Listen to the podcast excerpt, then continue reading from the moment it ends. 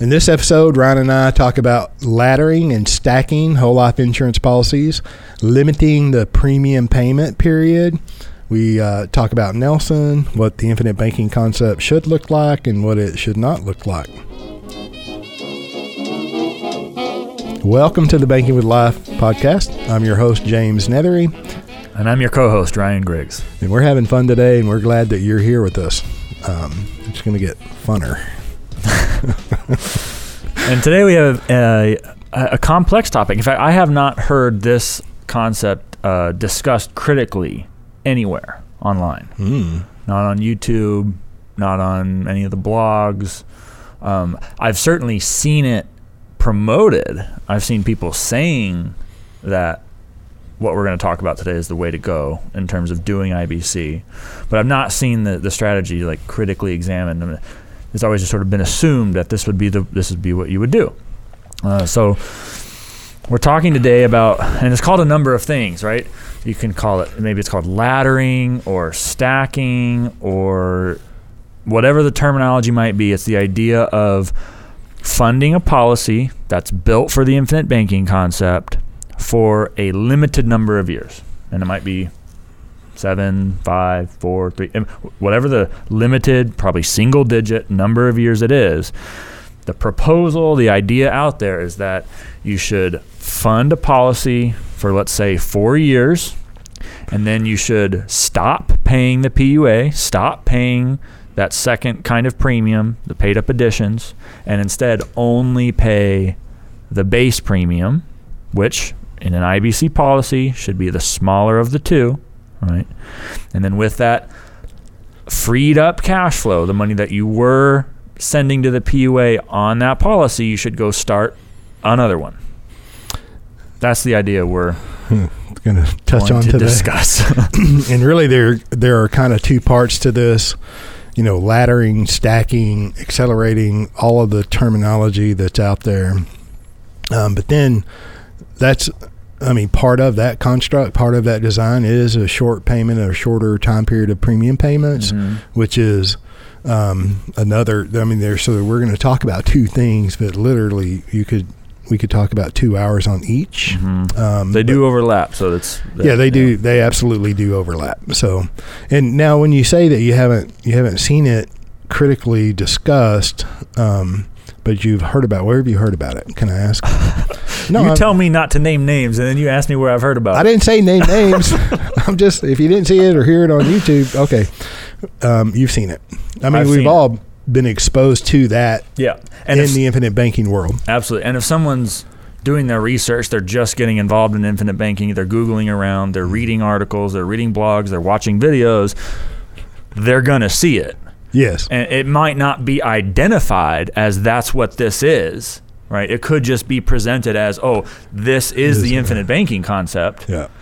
if they even use those words they might use their own brand but don't want to digress too far. They'll present it as if this is the way to do it. And so be very clear this is our view our interpretation based on our understanding of infinite banking and what whole life is and how powerful it is you know that that's the perspective we bring when we analyze and we offer what we're going to offer about this idea.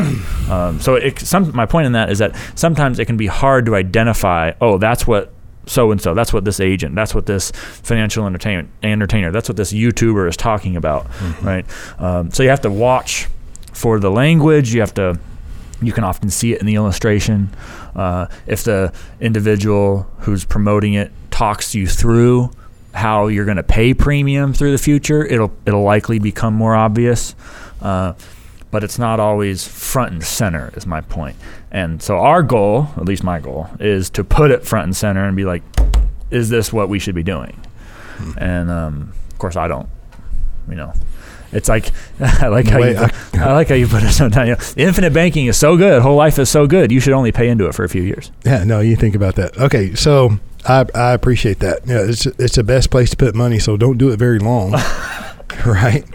So okay, uh, let's just start with the stacking, the laddering, Yeah. um, the accelerator, whatever terminology someone uses to describe this thing. Um, and and when and you kind of mentioned it too, talking about a dividend paying whole life insurance policy structured as Nelson discovered and then brought scale to. The part of the premium is a base premium.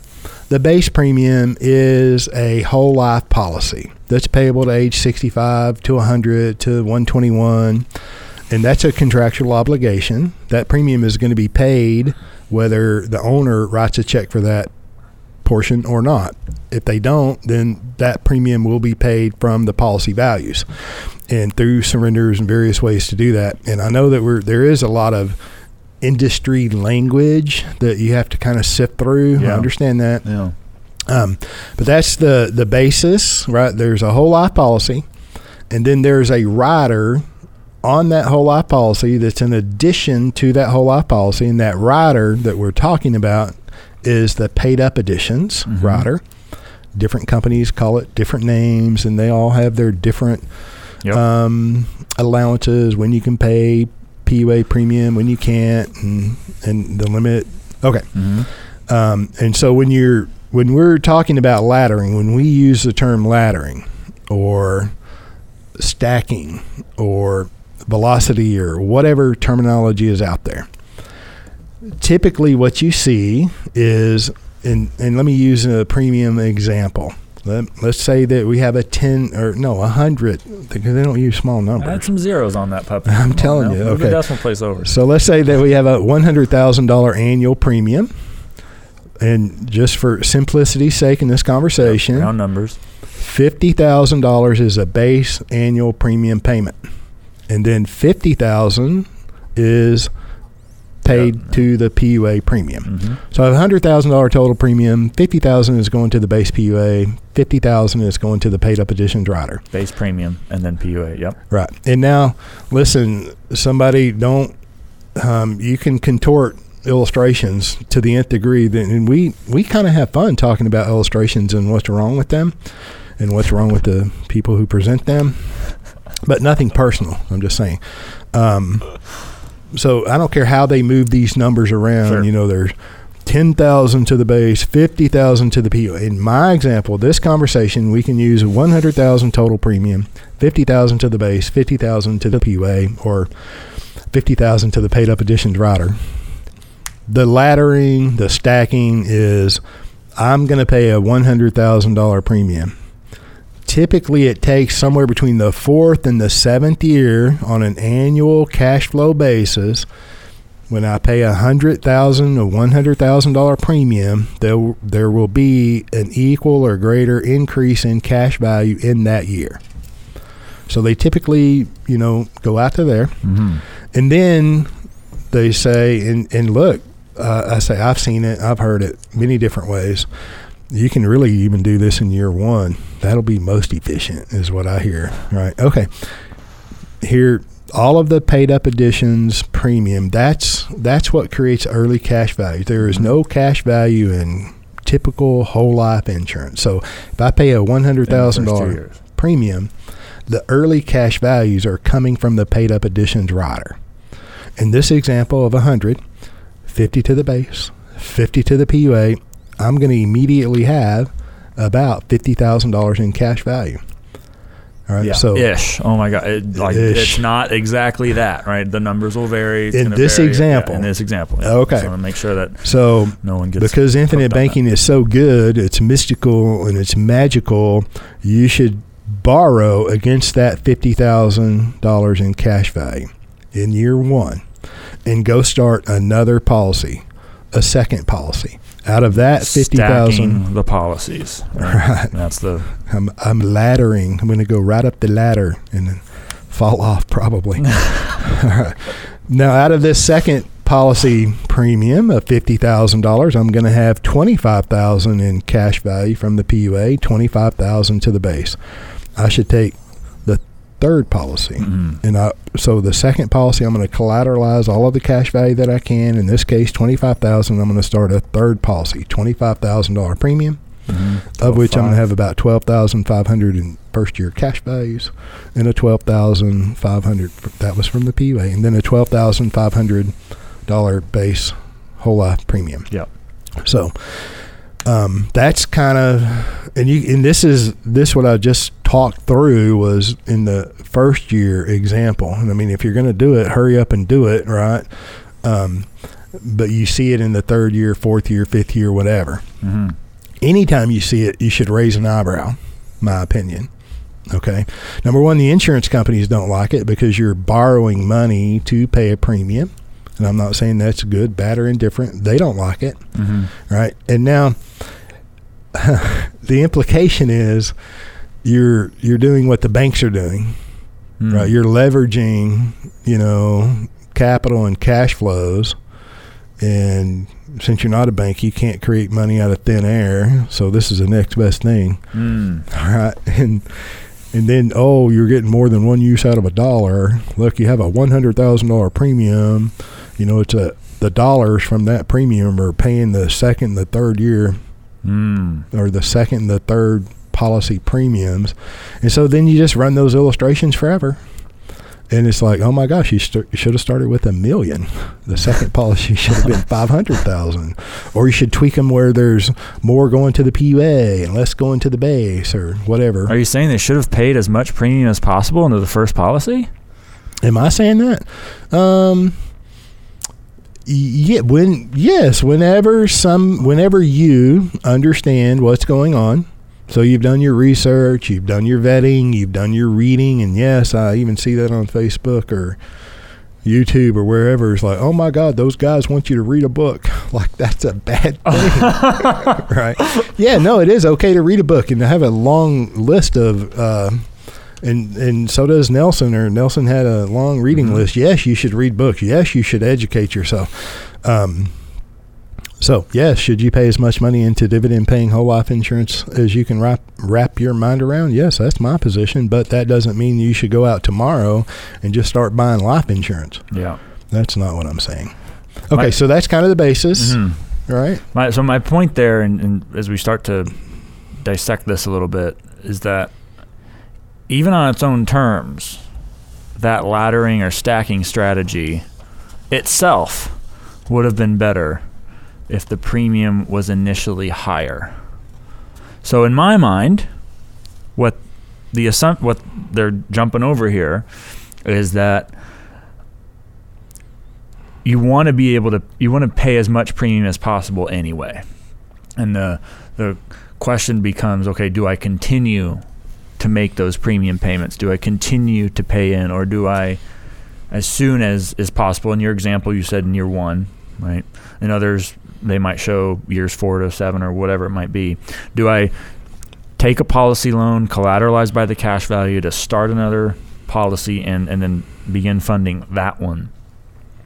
Or or do we go with a policy that is going to be able to accept as much income as I might reasonably want or expect to pay over the next I say 0 to 5 years, you know, can't really know what your income's going to be beyond that. Um, so do I do I build a policy big enough to accept the kind of income that I want to pay in premium anyway, or do I split it up and stack these policies? Uh, and I think what we're saying here is where we fall is that the better way is to build the policy right in the first place and pay that premium. And uh, and continue to pay that premium for as long as you can right? The more you pay in the better the bigger the numbers are the bigger the cash value death benefit and dividends will be right? As opposed to and I think the underlying reason that I discuss with people here is that you know the risk associated with putting new business in force from the life insurance company's perspective is there in the initial years, right? You pay uh, two pay periods premium, maybe that's two months premium, maybe it's a year's premium, and suppose that insured individual then graduates, as Nelson would say, right after, right? So you've paid in a relatively small amount, and the life insurance company has a big chunk of death benefit to pay out. Right.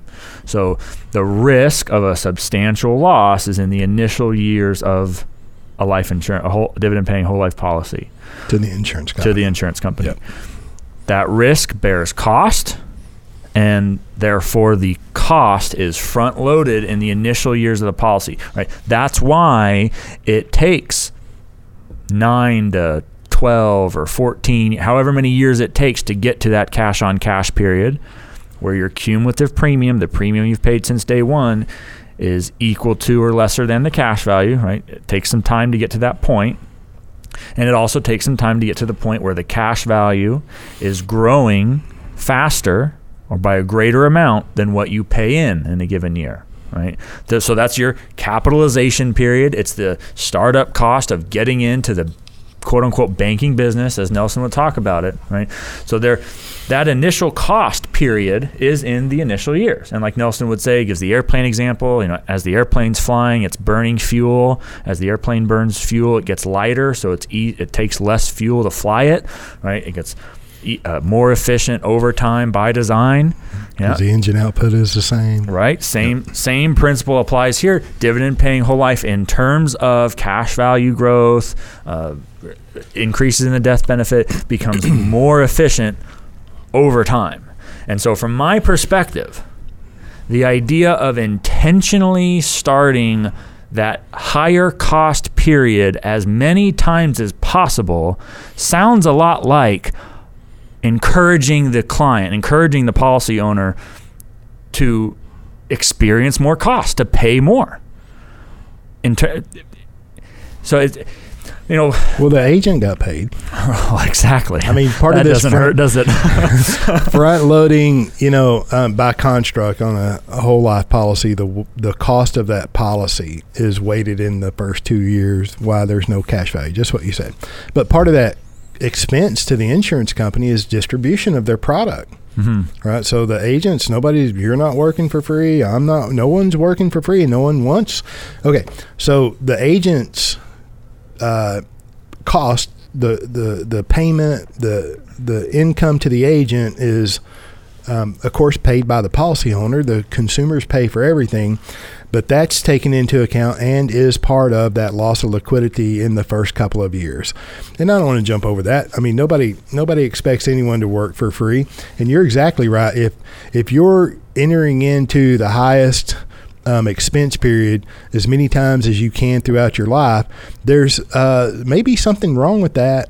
Okay, but if you look at this, if, I, I if, don't, how, do I'm, they even explain around that? I, like, I, don't know. I'm fairy dust and and you know rainbows i don't i don't know i mean i don't i truly want to i'm smiling and laughing but i truly want to know what what would be the explanation for that? Well i think well i think that that um i say fairy dust and rainbows you know i mean the, these illustrations that are created and as you look at one dollar so if i pay you know, one dollar into the first life insurance policy, that's all of the out of pocket cash flow. The other comes from the loan against that policy is what's funding the second policy. It's not an out of pocket per se. And then the third policy and the fourth. I've seen these. I've seen an example one time that that policies were laddered out like ten different policies. Now theoretically, can that work? Theoretically, can that work? Sure. Sure. Theoretically, it can work. Right, and you can illustrate Compared it all day long. Right. Um, so there's not really an out of pocket startup cost. You know, if I'm only paying the premium out of pocket in year one of the first policy, the second policy premium is coming from the cash values from the first policy, not out of my pocket in that at that time. Yes, yes. Right. Okay. So my out of pocket is really the premium that is being paid in that first policy. And then you just illustrate that out mm. and you look at what $1 does over mm. time going through all these different illustrated going through all of these different policies. Yeah. Now, so theoretically it, it, can work and, and visually it looks really good and this is another example of playing games with numbers on yes. the page in my opinion okay um, and, and, then let me say that too, there may or may not be on that same page illustrations. I mean, anywhere from 12 to 48 pages, right? Sure. But there's an outstanding loan illustrated on that in that illustration as well. So let's don't jump over that. All right. So you, if I'm going to borrow, interest. oh my gosh, yep. yes, being charged interest, whether you pay it or not, it's going to be paid. You know, when you die yep. uh, from in. So the fairy dust, the rainbows. Yes. Okay. So, yeah. so playing games with numbers. I don't want to jump. I don't. And when we say it can, it can work. I didn't what- say that. I said it's theoretically, theoretically possible. possible. Sure.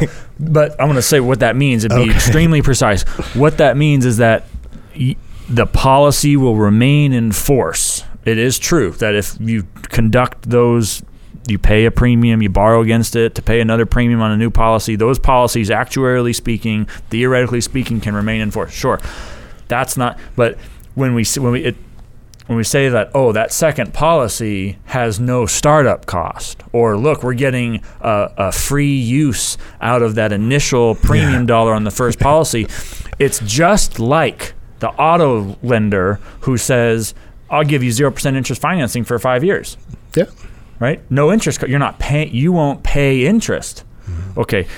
Ask that auto lender what the cost of the car is if you pay cash. Yep. Right. Suddenly, the the cost is lower. The price Well, is lower. maybe so not- what they've what they've done is moved the financing charge from interest on the whatever statement you might have to another part of the transaction so that it's out of view, right? But Like it's still there, right? You're still paying it in the sense of opportunity cost. You're still things you would have paid less had you done something else, right? And so when we talk about in terms of this laddering or stacking thing, it's not that you're get it, it is not the case that there is no startup cost to that second laddered policy or that second stacked policy. There is an opportunity cost. And on the one hand, you've touched on it that there's a policy loan balance that will be associated with the cash value in that first policy. That's true. It's And the gonna- second one, and, and the third one, yep. and everyone. there's all Yep. that, no question. And that's going to accumulate interest as well. But you're also giving up the growth you otherwise would have had in the later years of the initial policy had you paid the premium on the first policy.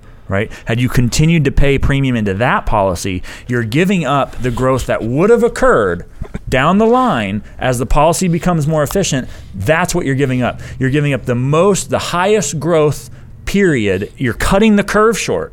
You're taking that You're, exponential you're, yeah, curve. you're you're you're limiting the the right side of the curve, the exponential Right. curve. You're cutting off the most efficient. No, no question. in order to pay the agent's commission. Okay. Well, that's only on the first policy. That happens on every single policy Yes. that you use as Yes. a laddering. Now, let's go forward. Um, what are you really doing here? Well, you're taking every bit, you're violating first, let's say. Oh, Nelson's yeah. four Oh, fundamentals. Think long range. Mhm. Okay, well, you may be thinking long range here, but it's the thinking needs to be adjusted, in my opinion. Mm-hmm. The second, don't be afraid to capitalize. You're you're afraid to capitalize, right? Because you, you if you take everything out or leverage everything possible that is available in a policy, you're violating that, right? Mhm. You're afraid to capitalize. It's Yep. so bad. I can't do this. I can't leave money here. You know, I've got to go put it to work here, there, or wherever. More smoke and mirrors or Yes. what have you. Okay, but you're giving up the efficiency of every policy that you do that with. Now you're creating an outstanding loan right that's going to compound and it cannot out compound the cash values from each policy. Each one of these have a loan that's increasing every time you borrow against that cash value to pay the premium on the next policy. Right.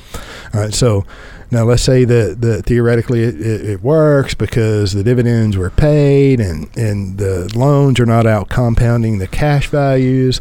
How much of your total death benefit are you spending when you graduate because the death benefit collateralizes the outstanding loan in each policy. So, what are you really doing here? What are you really getting done? You're not solving for death benefit because the out the compounding outstanding loan is going to either weigh your death benefit, and you you, you might have a net death benefit.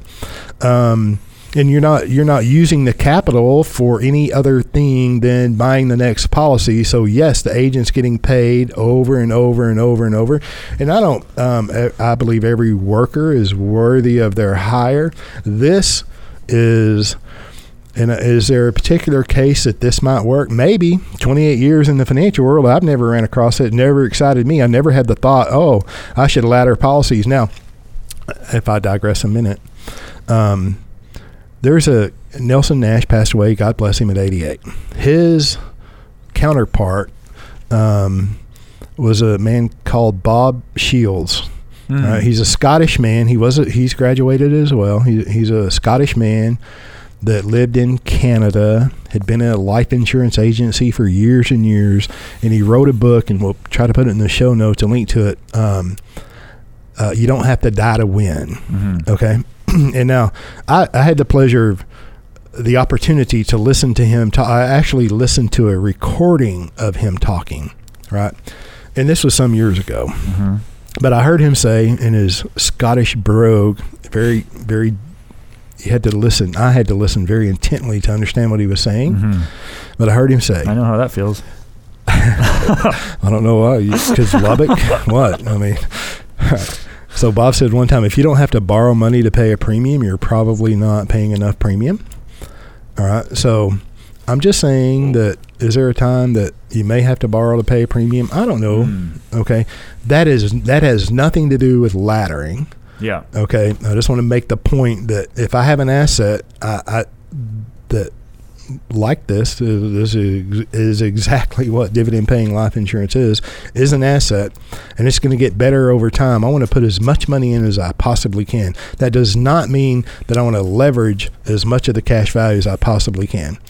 Okay, I love the example that you've I've heard you give and Nelson give before, where it's like you're gonna plant a fruit tree that Mhm. takes a few years to start bearing fruit, mm-hmm. and as soon as it starts bearing fruit, the idea is to stop taking care of that tree, cut it down Cut immediately. D- stop taking care of the soil, right? Paying the premium, stop watering it, stop Mhm. tending it, stop Mhm. maintaining it. Go Mhm. plant another one. Yeah. Same way with the shade tree, right? When's the best pl- time to plant a shade tree? We've all heard it. Well, 20 years ago. When's the second best time today? Okay, well, you're not going to cut that shade tree down the first time it sprouts forth leaves, which is, which is exactly what you're doing here. Mhm. Now, and I'm all for um, checking for figs, is what I call it. You know, I mean, if I see a fig tree far off and I go and I expect a fig and I don't see one, I'm okay cutting it down. Mhm. That's not what we're talking about. I'm just saying. No idea what you just said. All right. Well, you, you you mentioned fruit fruit trees, right? yep. And so in in in, uh, in my practice, in our practice, um, because I'm not married to any of the life insurance companies Mm. or the financial Mhm. world, I'm married to my beautiful wife. Um, if an asset is not producing fruit, then the owner of the asset needs to take corrective actions. Sure. And I'm just referencing Matthew, Jesus, seen the Yeah, fig yeah. tree from afar off, and Yep. went over. They're expecting a fig. There was no fig, so he tore it down. hmm Okay, so that's all I'm saying. I got you. That's I- my reference. Checking for figs. No, that's good. And what I want to say this too. It's like just to make sure we're clear here. What we're not saying is that you should never start another policy. Right. That, that that would be the polar opposite of this. It's not the case that we're saying, look, you should only start one and only have one. Both of us are aware, as you will read in Becoming Your Own Banker and see in our review of that book, uh, how Nelson talks about there, there comes a time when it's appropriate to expand your system, when it's appropriate to start another policy. And so I get that question a lot. When should we start another policy? Look, if it's not in year one, if I shouldn't be borrowing against my cash value in my current policy to pay premium on, on another policy, well, when should I start another policy? And my, what I encourage people is, you know, a- as soon as your income rises sufficiently such that you need more capacity to pay a premium, that is when we will start another policy, restart that growth curve in a second policy, right? So it's look, Nelson had 49 policies at his height, right? Mhm. When he was at the, his peak in his uh, income generating uh, life cycle.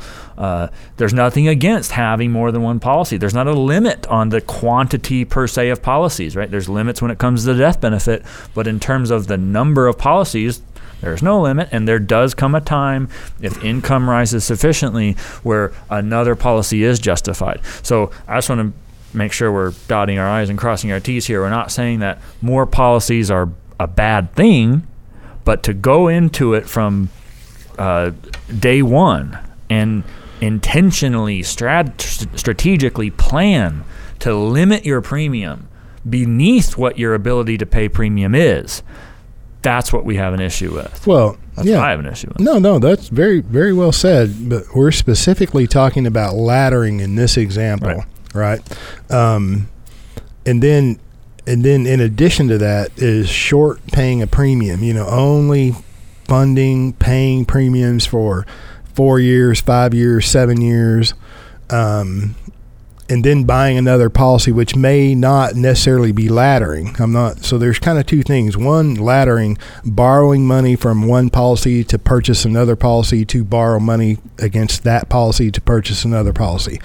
I mean, that's specifically laddering. Mm-hmm. And then what you're speaking to, should I have more than one policy? And the way I convey it is you should put as much money into life insurance properly designed as you can wrap your mind around. There are limits. The only limits, though, um, outside of what's between our ears, right, which is the greatest limiter of mankind, in my opinion. But there's a there's a limit on how much total death benefit enforced any of us can have, Mm. right? And that's a function of your income um, and a factor of your age. That limits the financial underwriting of a life insurance policy. So there's that limit, and then this total death benefit enforced. And then the other financial underwriting of a life insurance policy limitation is you can only pay a certain percentage of your income in premium, right? So, um, on the laddering, uh, before we move on from that, what is what is really being done here? Well, we know the insurance agent's getting paid every time, right? We know that we're creating loans, outstanding loan balances, Stealing the peas.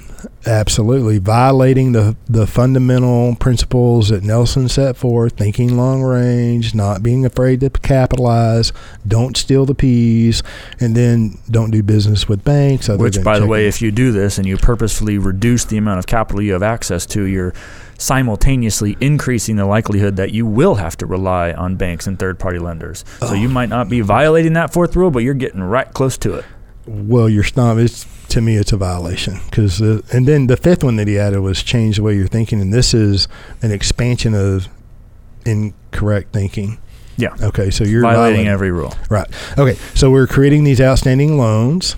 Right. Let's say that nothing goes wrong. You know, theoretically, it's possible.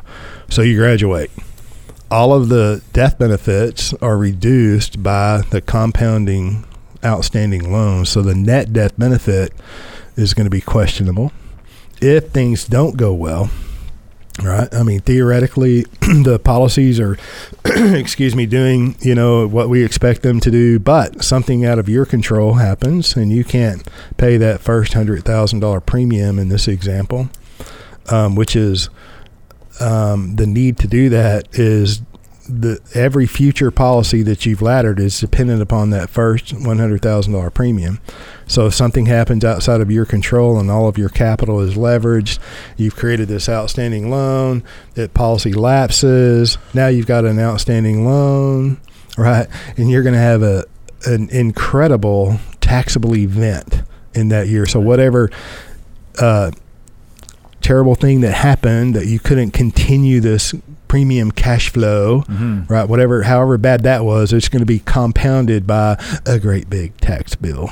So, um, I just didn't want to leave No, that's absolutely valid. Okay. So now if we moved on to the short payment of a premium, you know, I only want to fund it for four years, five years, or 10 years, whatever it is. Um, it speaks to it's so good, I don't want to put any money in there, or it's so good, I want to limit how long I can put money into it.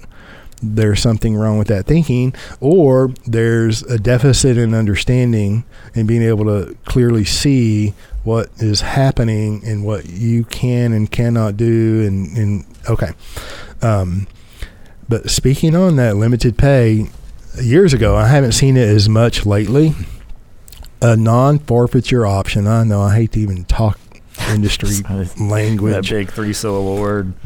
but look, you can reduce pay up a policy in seven years, which just means you're reducing the death benefit, and it's a guaranteed non-forfeiture option only existing in a whole life policy. Does not exist in universal life of any kind. Wonder why?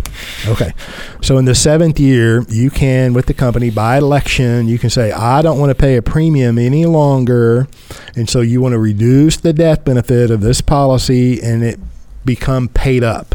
So it's reduced, paid up. It's it it's it's final. Once that's done, once that election is done, it's done. You can't undo that. Mhm. Okay, so you cannot Policy pay a will no longer accept premium. right. It's you can't undo it. Is that bad? No, it's a non forfeiture option, but I see I used to see a lot of that. Pay a seven years premium and then go start another policy. Yeah. Right, um, not necessarily laddering. Probably from that, you know, some guy got the idea that hey, let's ladder, let's do this ten more times. Um, and and then the genesis, I don't really know where it comes from. You know, there's ten pay policies, twenty pay policies, and what have you. I know in Nelson's book in Equipment Financing, Becoming Your Own Banker, that book, um, he illustrated premium payments in equipment financing for four years. Well, why do he do that? For the reader. It's just an example, right? Is that the way that you should lower the pre? No, those premiums were being paid by all of his banking activity. If you just continue in illustration number two, three, four, five, and Yeah. illustration number six. Um, okay, so the, uh, and my point here is uh, Nelson didn't create this idea. Nelson never laddered policies. Nelson never stopped paying a premium unless they were 10 pay. You know, before paid up additions riders came out, 10 pay policies were available. He bought a lot of 10 pay policies. Why? Because they didn't have PUA riders. Uh huh. So, um, and I don't know everything that Nelson done. I just know everything that he shared with me. Right. okay. Which is probably a lot. Um, Yeah, so, and then I don't. On the other hand, too, because I've got people who you know they have a certain amount of money coming in for a certain period of years, and they want to do something with that money. So it's not the case, and I don't. And we're not saying you can correct me if this is, is what you're saying, but I doubt it. That there can be uses when a reduced paid up policy is appropriate, but to go Yeah, in yeah, from the outset and saying, look, our goal is to limit the amount of time from the get go that we're going to be able to pay that premium so that we can start another policy. That's the that strategy is what we're critical of here, right? At the end of the day, an individual always we want the individual to have the ability to continue to pay premium if their income generating ability allows, right? and not only do we want them to have the ability, we want them to have the contractual right. Right. I don't mind putting the life insurance company in the headlock by contract. Right. And and, and, and so I completely agree with you. Um, that is an ability, a contractual right that a policy owner has with a whole life policy is reduced paid up. Is that legitimate depending on their circumstances? Absolutely. Right. I'm just saying, as a matter of correct banking, this is the way to do that. It is not correct, right? It is not a correct assumption to limit how much premium you can pay into a policy or reduce a policy premium so you can go start another policy. Is there anything wrong with owning multiple policies? Absolutely not. I personally have started lots of policies, reduced the premium. Um, as a place to put money in the future. You know, is it legitimate? Sure, that that's leg- but I understand. You know, at the time, I understood. You know, my the kind I was building those policies, Mhm. right? So, um, and I think that's out in the big wide world. But I'm just saying, I paid high premiums in year one, reduced the premium, and went forward multiples of years. I think the one that's out there went forward four years, raised the premium back up, and then backfilled the policy. You know, and really, that probably There's an shouldn't be out there because yeah, there's an advanced topic right there. uh, yeah, I mean that. So but yes, totally possible. yeah, it's totally possible. Right but company. you know that wasn't the first, second, or third, or fifth, or eighth policy I owned either. Right. You know what I mean? So I have bought policies as a place to put money. Had nothing to do with laddering. I didn't Mm. borrow against that cash value to purchase other policies. Yeah. As a matter of fact, I borrowed against that policy to finance things that I was going to purchase anyway. so, um, anyway, so I want the contractual right personally to pay a premium as long as I possibly can. And then I also want the ability to reduce that premium if I need to. Mm. And this is critical, in my opinion, to work with someone who understands what they're doing, you know, and has maybe done it themselves, Mhm. right? I mean, um, and I'm not. That's. I'll just leave that there. Work, do the vetting, do the research, do the reading, and work with somebody that's competent. Don't um, be educated, right? Understand if you're going to buy life insurance, understand the contractual rights that you have and understand the contractual obligations that you have. Yeah. And then it's okay to understand what and how your actions will affect the policy. Mhm. So, and know what you're buying. I had a conversation the other day with a colleague about another colleague who had expressed that this the individual had expressed that they they had an infinite banking policy. Yeah, and it's uh, so oh, it's whole life. Well, no, I think it's a, a UL, IUL, indexed universal Index life. Universal Life, which then they're not doing infinite banking. That's not the case. But the point of the, that conversation was that this individual didn't know what they had purchased right. and that happens. It astonishes me how often that happens, and it doesn't have to be that way. Okay, so to so to summarize, wrap this up. I mean, I don't know that we No, don't you're have to right on up. it. Yep, you're good. Okay. The laddering, stacking, accelerating, taking one policy, borrowing against it to purchase another policy, to take that cash value available to borrow against the third policy, and so on and so Mhm. on and so on. Um, it's a fragile construct, Mm-hmm. and probably could it work in a particular case? Sure. Maybe I haven't seen one, but it you know it could work. Violates all of what Nelson talked about. And if you've read Becoming Your Own Banker, you want to do infinite banking the way Nelson put forth. You know what what you know that is not what he put forth is this laddering and stacking strategy. That's just not it. And so maybe somebody wants to do that. Maybe there's other reasons.